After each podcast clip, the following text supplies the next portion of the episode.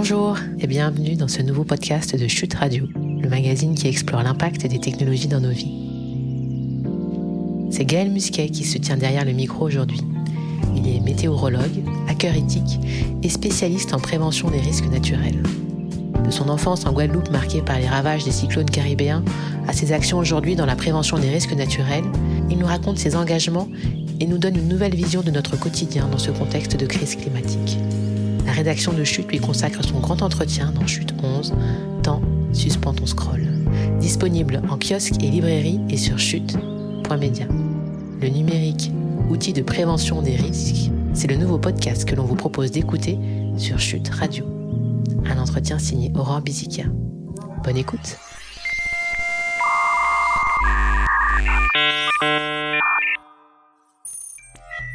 Bonjour Gaël Musquet. Merci d'avoir accepté de répondre aux questions du magazine Chute, le magazine de la culture numérique.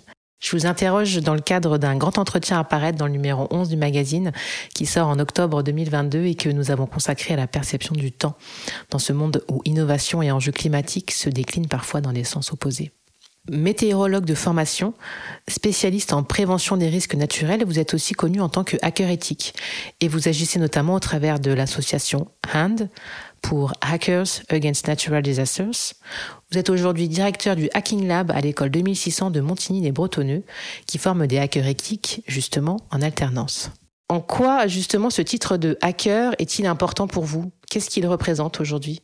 Alors j'aime bien deux définitions euh, du hacking. C'est euh, le fait de douter. Euh, ça c'est une définition du Chaos Computer Club, qui est la plus grosse association de hackers en Europe, en Allemagne.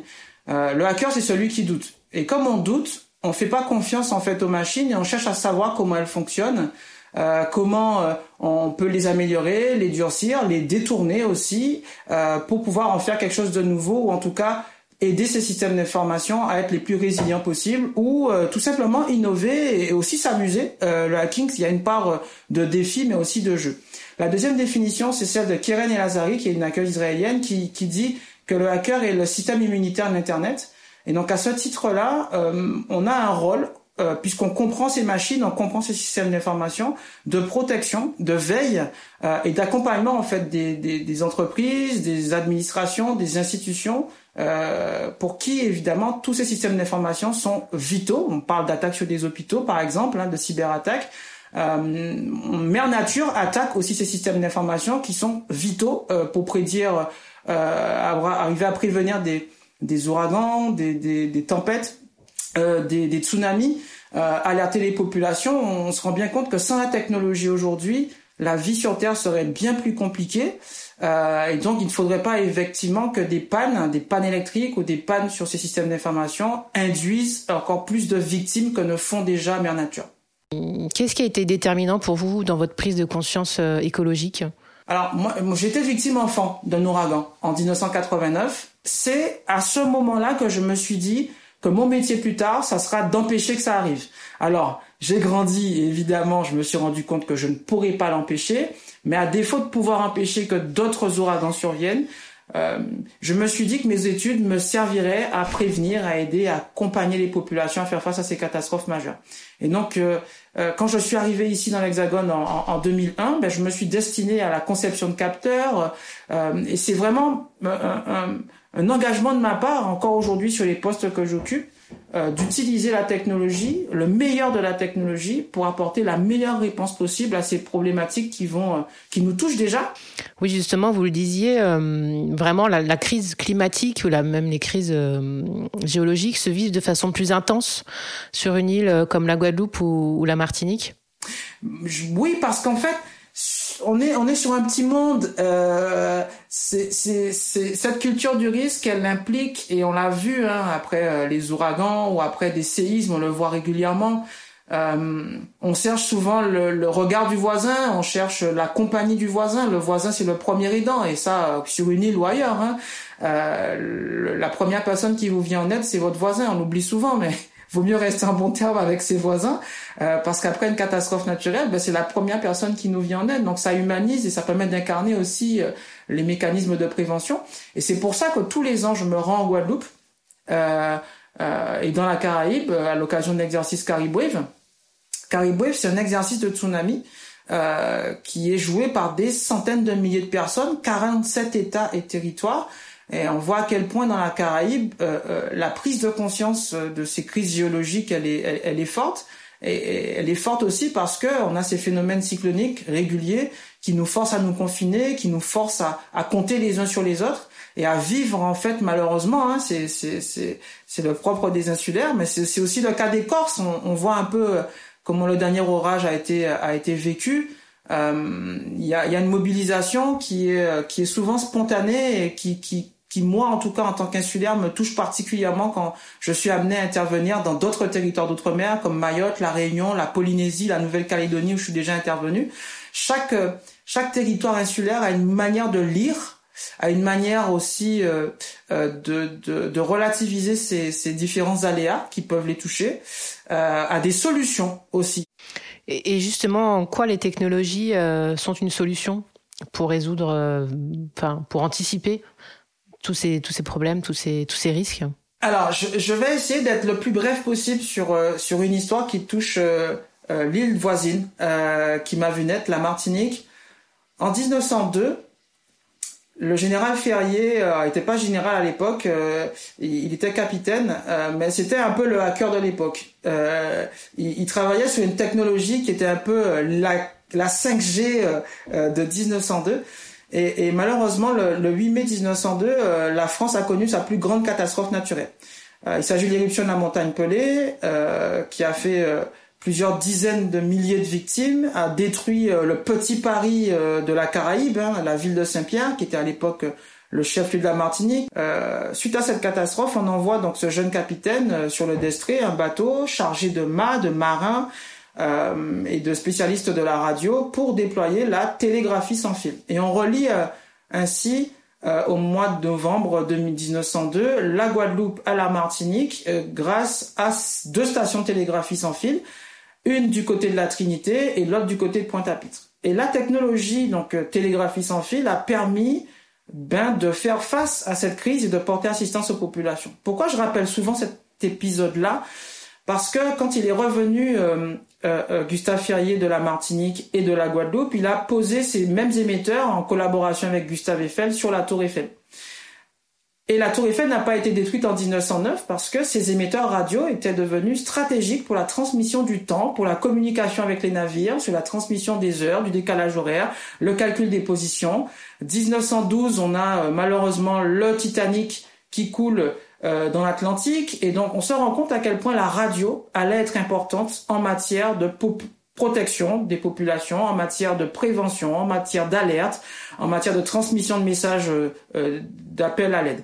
Et en fait, aujourd'hui, toutes ces technologies euh, euh, ont donné naissance à des systèmes de navigation par satellite, on appelle GPS, Galileo, GLONASS par exemple, à des euh, systèmes d'observation de la Terre qui permettent euh, de faire des euh, prévisions météorologiques, d'alimenter des modèles, de surveiller les niveaux de l'océan. Donc en fait, la prise de conscience climatique, la prise de conscience aussi géologique, parce que les crises climatiques, c'est une chose.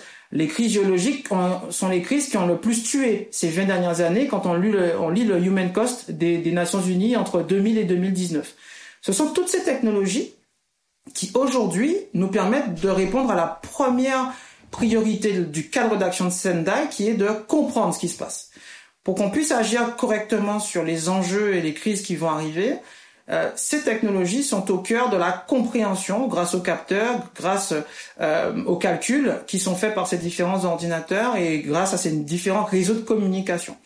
Évidemment, comme tous les autres secteurs, euh, les transports, euh, euh, l'alimentation, l'agriculture, le numérique, évidemment, a, un, des, des, des, parts de progression en matière de consommation, en matière d'usage, en matière de prélèvement de, de, de, terres rares ou de ressources naturelles. Néanmoins, euh, sans rentrer dans des débats caricaturaux sur, euh, sur l'apport des technologies et, et, et, ce que ça induit aussi hein, en termes de comportement et de consommation, c'est très important en fait que ces technologies soient maîtrisées euh, pour qu'elles puissent nous aider à faire face à, à, à ces crises qui surviennent et qui vont euh, qui vont nécessiter euh, qu'on alerte massivement, par exemple, à, à l'arrivée d'un tsunami. Pour, pour, parler concrètement de, de, de système d'alerte, en 1997, la France teste le Cell Broadcast, l'alerte cellulaire à Paris, et ce n'est qu'en 2022 que notre pays, hein, qui est à l'origine de cette de cette innovation, euh, s'est vu imposer euh, au 21 juin 2022 euh, par l'Union européenne, comme tous les autres pays européens, un système d'alerte par téléphonie mobile face aux crises qui vont survenir. cette technologie, elle a été utilisée hier, par exemple, pour demander aux habitants de la Californie de n'allumer des appareils électriques qu'en cas de nécessité vitale, notamment la climatisation, parce qu'il y allait avoir des tensions et des ruptures d'alimentation électrique sur les réseaux électriques. Vous pensez que le niveau d'alerte euh, face à, ce type de risque est suffisant aujourd'hui? Non, parce que ce sont des aléas qui sont euh, très rares.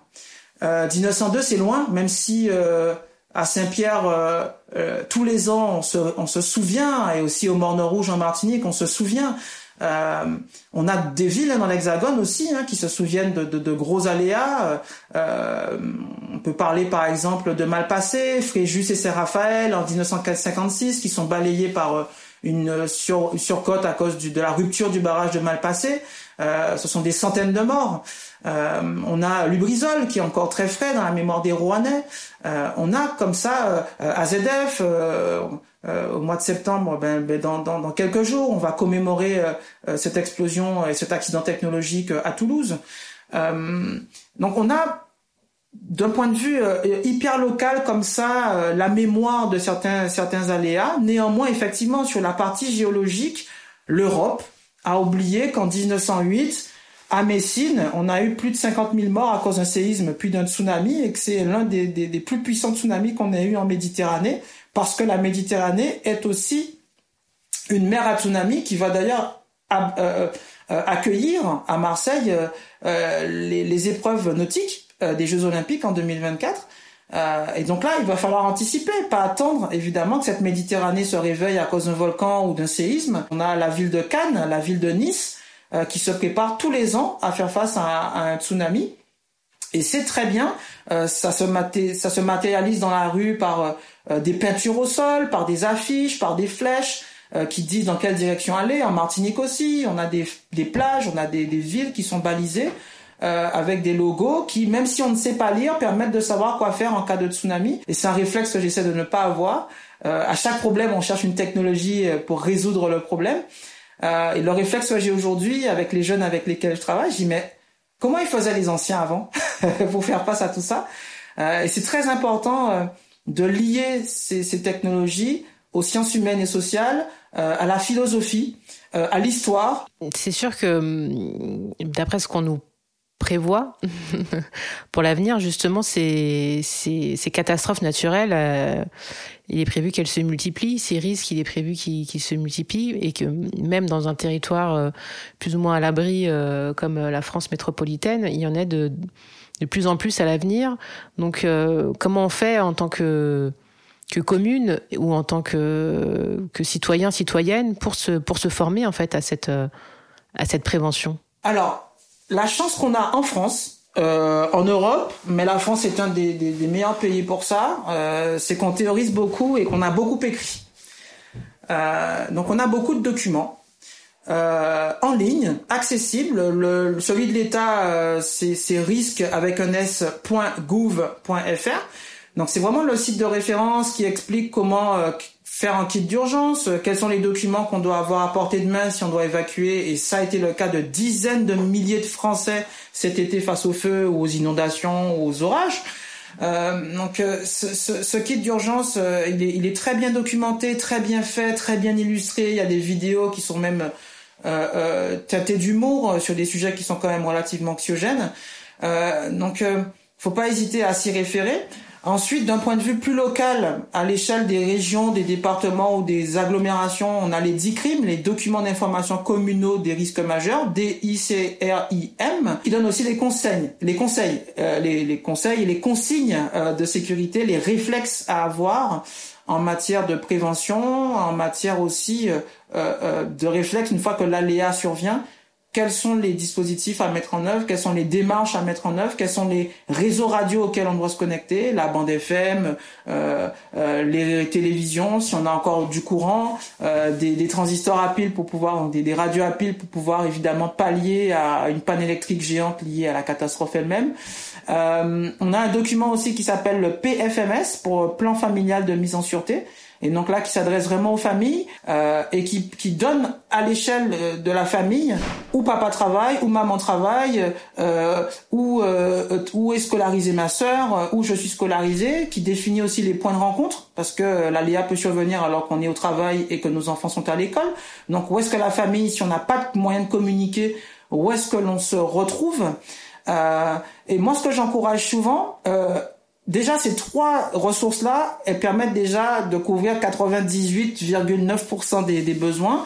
Euh, on aura évidemment, et ça j'y tiens, des subtilités pour les personnes à mobilité réduite. Donc par exemple en Indonésie sur l'Indian Ocean Wave, on travaille sur des procédures, par exemple, pour pouvoir évacuer face à un tsunami des personnes qui sont qui ont des, des, des difficultés à se déplacer. Donc, des, des, et ça peut être des pères et mères de famille, ça peut être des personnes euh, qui sont en fauteuil roulant ou qui sont euh, sur des brancards. Donc voilà, on travaille vraiment aussi ces aspects euh, euh, euh de permettre de faire rapidement des convois de personnes qui ont besoin d'aide. C'est très important qu'on imagine ce que seront les difficultés hein, à déplacer ces personnes.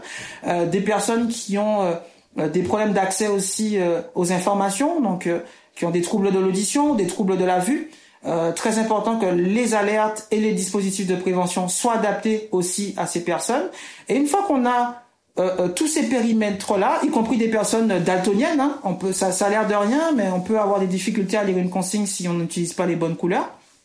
une fois qu'on a dit ça, il faut s'entraîner. Le meilleur moyen de les éprouver et d'en prendre conscience, c'est d'évacuer son logement, de, de, voir un peu ce que ça nécessiterait. Euh, on a vécu un confinement, donc ça, je pense que tout le monde sait maintenant comment se confiner. Euh, évacuer, c'est moins trivial. Euh, parfois, on doit évacuer à pied. Euh, donc c'est pas forcément euh, trivial pour une famille ou pour des gens de se dire je vais abandonner mon véhicule qui a une, valeur, hein, qui a une valeur économique, qui a une valeur aussi sentimentale, et de se dire que ben voilà pour pouvoir avoir la vie sauve, ben je vais devoir abandonner ce bien-là. Euh, euh, parce que ben, le risque, c'est que je perde la vie, ce qui arrive régulièrement en cas d'inondation où des personnes essaient de récupérer leur véhicule dans des parkings. Donc voilà, tout ça conjugué, ça concourt évidemment à la, la culture du risque, à la préparation des territoires. Et euh, ce que je fais avec la métropole de Rouen en ce moment, euh, puisque je suis parrain de leur candidature euh, euh, à la capitale européenne de la culture en 2028, c'est que les milieux de la culture, les milieux du spectacle, ont aussi un rôle à jouer euh, parce que ce que je raconte là est très anxiogène et qu'évidemment euh, quand c'est euh, romancé, quand on en parle dans la littérature, quand on en parle dans la poésie, quand on en parle en musique, quand on en parle dans des fictions, quand on en parle à la télévision, dans des podcasts, voilà, tous ces milieux culturels ont aussi un rôle à jouer dans la médiation et l'acculturation des populations. On ne peut pas juste s'appuyer sur des rapports qui sont ce qu'ils sont et, le GIEC joue son rôle. Hein. Euh, les, les centres d'alerte tsunami jouent aussi leur rôle en matière de prévention, euh, mais souvent les populations sont dans un déni parce que ces chiffres sont trop froids. Euh, ce sont des réalités qui sont très difficiles à entendre, et donc c'est important de, euh, de rendre accessible cette information-là, en tout cas de la scénariser pour euh, euh, induire l'action et créer de l'émotion chez les personnes qui euh, vont devoir prendre les décisions ou qui vont devoir s'adapter face à ces différents aléas.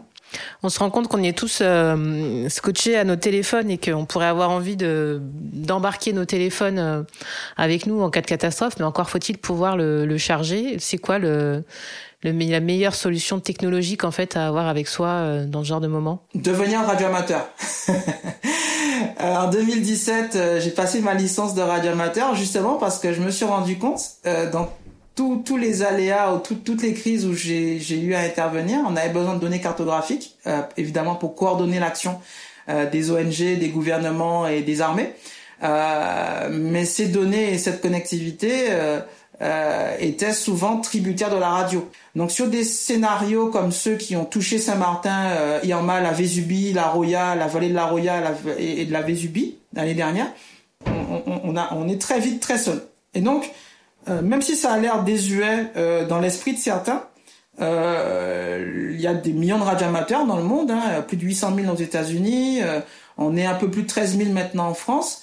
Euh, on a des radios, on fabrique nos radios, on, s'entraîne avec nos radios. Le Radio Club de Guadeloupe, par exemple, tous les dimanches à 10h, euh, fait un bilan avec des radios. Donc ils utilisent uniquement leur radio pour communiquer vérifier qu'elles sont chargées, euh, qu'ils arrivent à s'entendre, que les relais fonctionnent, qu'ils sont correctement alimentés, que les nouveaux savent bien comment engager une, euh, conversation euh, radio avec avec les anciens ou avec les personnes qui qui sont plus expérimentées.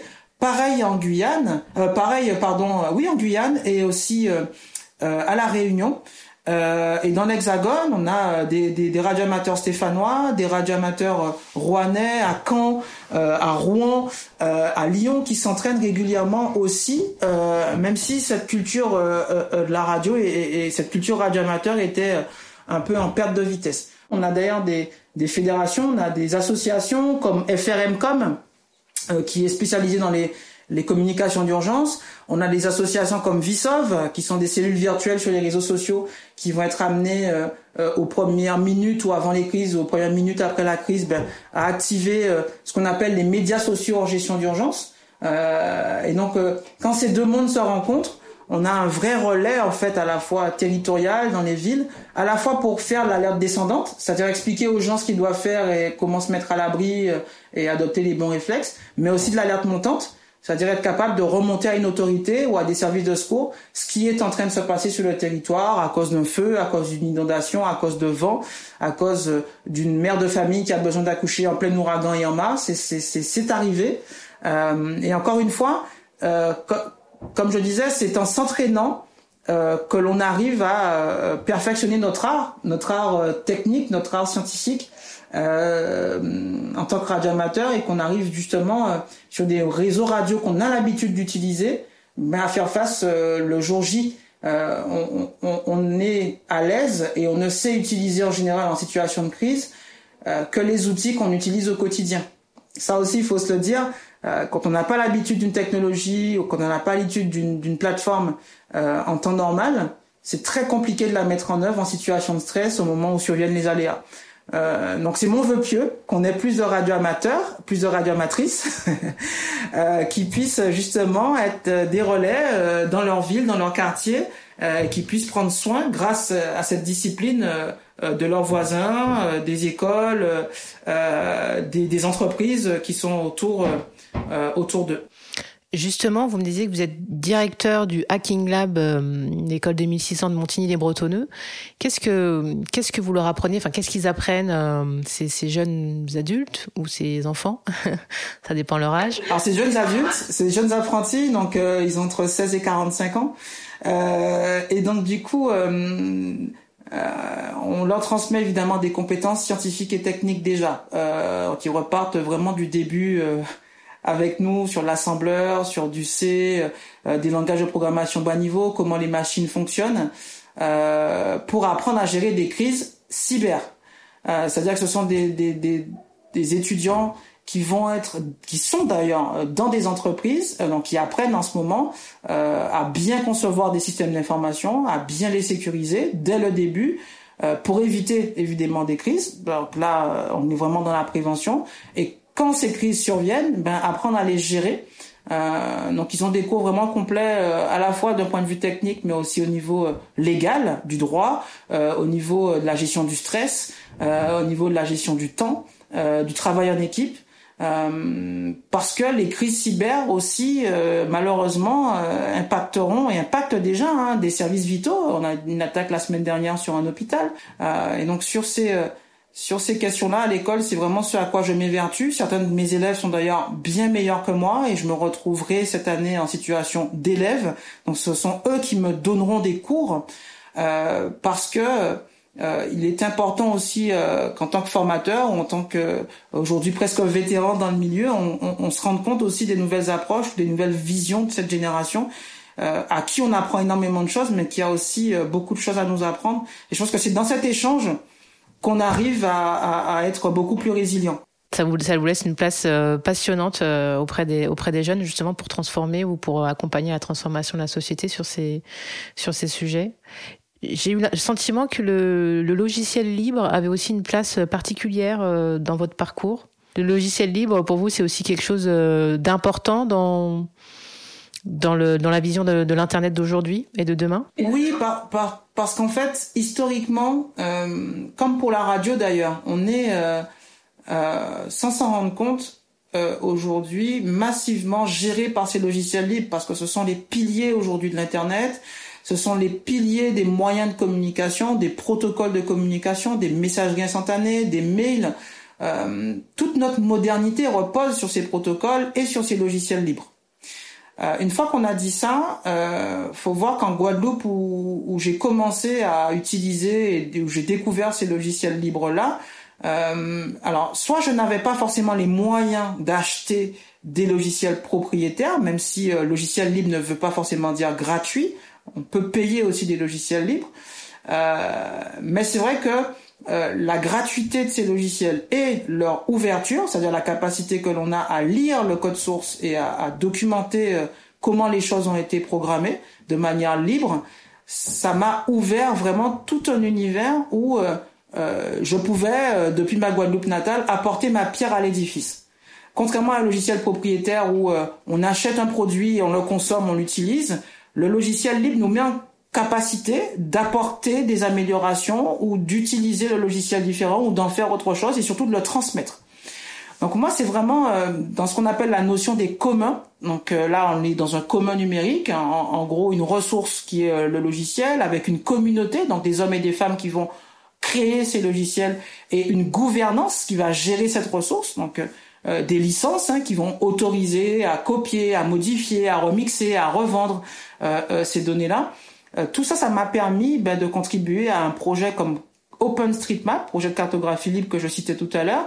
Et au moment de la crise en Haïti, eh ben, d'apporter ma pierre à l'édifice, comme des centaines de contributeurs et cartographier et recartographier Port-au-Prince après ce séisme. On a reproduit ça après euh, Sendai, le séisme de Sendai. On a reproduit ça après l'ouragan Dayan. Euh, on a euh, reproduit ça après le séisme qui a touché euh, Christchurch en Nouvelle-Zélande. Tous les aléas, toutes les crises depuis pratiquement la naissance d'OpenStreetMap euh, on fait appel à ces ressources de cartographie libre pour pouvoir apporter l'assistance aux, populations, aux ONG, euh, etc. Et donc, euh, ne pas, quand on parle de sobriété, quand on parle d'écologie, quand on parle euh, d'obsolescence programmée, euh, le logiciel libre, pour moi, c'est aussi, euh, comme pour la radio, une manière d'utiliser la ressource euh, dont on dispose de la manière la plus efficace possible. ne pas jeter des appareils qui fonctionnent très bien encore avec GNU Linux ou des distributions Linux, qui permettent de prolonger la vie des ordinateurs de plusieurs années. Euh, ne pas jeter des téléphones parce que avec euh, un système d'exploitation comme I, la fondation I de Gaël Duval sur Caen par exemple ou Avranches, on a des, des, développeurs français qui travaillent à comment on continue à, à pérenniser l'utilisation de téléphone en le découplant parfois de services qui sont soit énergivores, soit euh, qui euh, nous privent euh, de notre vie privée, qui, qui, qui, vont, qui vont être très intrusifs. et ça, ça serait très difficile sans, sans liberté, en tout cas au niveau du logiciel, parce qu'on ne pourrait pas voir en fait ce que font ces, ces différents logiciels. Et il faut pas, faut, on s'y trompe pas. Hein, tous les grands géants de l'internet l'ont très bien compris et utilisent aujourd'hui massivement ces logiciels libres parce que c'est un moyen très économique de partager l'intelligence et de créer de nouveaux services et d'innover. Donc pour moi, c'est très important parce que ça permet aussi à, à des pays en, voie de développement ben, d'accéder tout de suite à des technologies et de ne pas dépenser euh, d'argent, d'énergie et de ressources à réinventer la roue.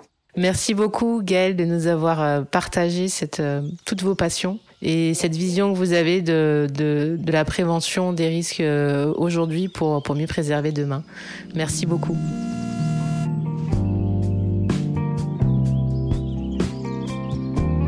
Et voilà, cet entretien est maintenant terminé. Retrouvez tous les articles sonores, podcasts et conférences sur Chute Radio. Si vous souhaitez encourager nos formats sonores, n'hésitez surtout pas à laisser un avis 5 étoiles et à en parler autour de vous. À bientôt!